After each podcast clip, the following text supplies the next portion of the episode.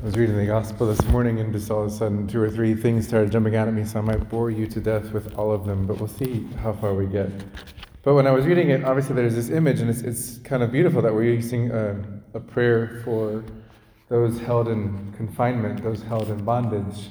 And yes, we do pray for anyone who's held in prison or, or some sort of um, physical bondage, but in just the way I was struck with the gospel, our Lord refers to sin and, and disease, everything that as a result of sin, it's like there's we are in bondage. We are all like subject to our um, our enemy, our sins. If you think about it, not just sickness, but our sins do bind us. And, and I think St. Paul says, and we experience it: whoever commits sin is a slave of sin. Over and over again, we struggle with our maybe our envy or our, our comparisons or our, our rivalry or our unforgiveness or, or our addictions or whatever else, and it's always some sort of binding, and our Lord came to set free from confinement. And I was going through and just kind of pondering, like, just the way our Lord treats it, the way our Lord handles this situation. And I was struck too. He like to this woman he says, You're free from your infirmities. You're set free.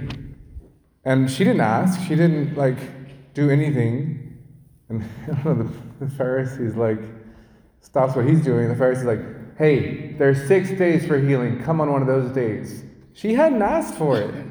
Sorry, she hadn't asked, like, it, why is he getting mad? I just thought that was kind of like so, like, she's like the low life and disdained for her crippledness, for her, I don't know, maybe even her womanhood, but whatever else. Like, she's, like, he doesn't, he doesn't like yell at Jesus. He yells at the poor woman. Um, and our Lord says, corrects him and, and, and is saying, like, should not this you who would take your ox or your ass to water, that you would untie, unbind your ox or ass who's thirsty on the Sabbath, take her, take it to water, and how much more this daughter of Abraham? Like, just look at the esteem that Jesus has for this woman.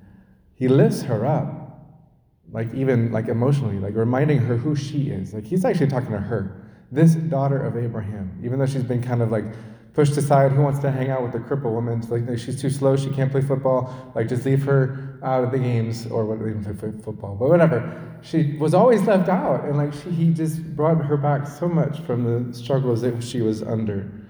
Um, and contrary to all the uh, expectations, he didn't come to save from the bondage of any empire. The Egyptians of the Old Testament, Romans, he was for a much more deeper, much more profound bondage. And then I was reading um, the Psalms today for the um, the priest for the um, office of readings, and I don't know. You can read the Psalms in a thousand ways. I don't think David. I mean, David wrote them, but many of them, but they don't always apply to David. Many times they apply to Jesus. And then when I read this one, I was like, well, it's half the time it's this woman, and then half the time it's Jesus. So it's kind of interesting that Jesus relates himself to our suffering, to our bondage. Um, this is Psalm 31. It's a little loose, but bear with me. Um, you who have seen my affliction, you took heed of my soul's distress. You did not hand me over to those who mocked me, but you set me free. Is that Jesus or the woman? Or someone? Like it's interesting, like just applies. Have mercy on me, O Lord, I'm in distress. Tears have wasted my eyes. How many years had she wept over her struggle? How long it had plagued her?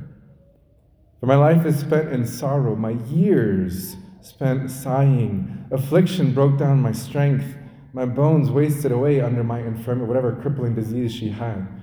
In the face of all my enemies, including this Pharisee, I'm a reproach, an object of scorn to my neighbors. They don't hang with me.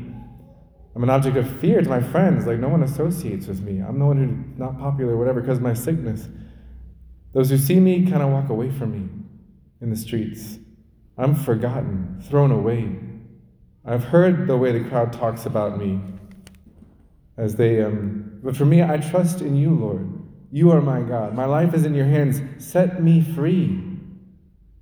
Let your face shine on me. How great is the goodness, Lord, that you keep for those who honor you, that you show to those who trust you in the sight of men.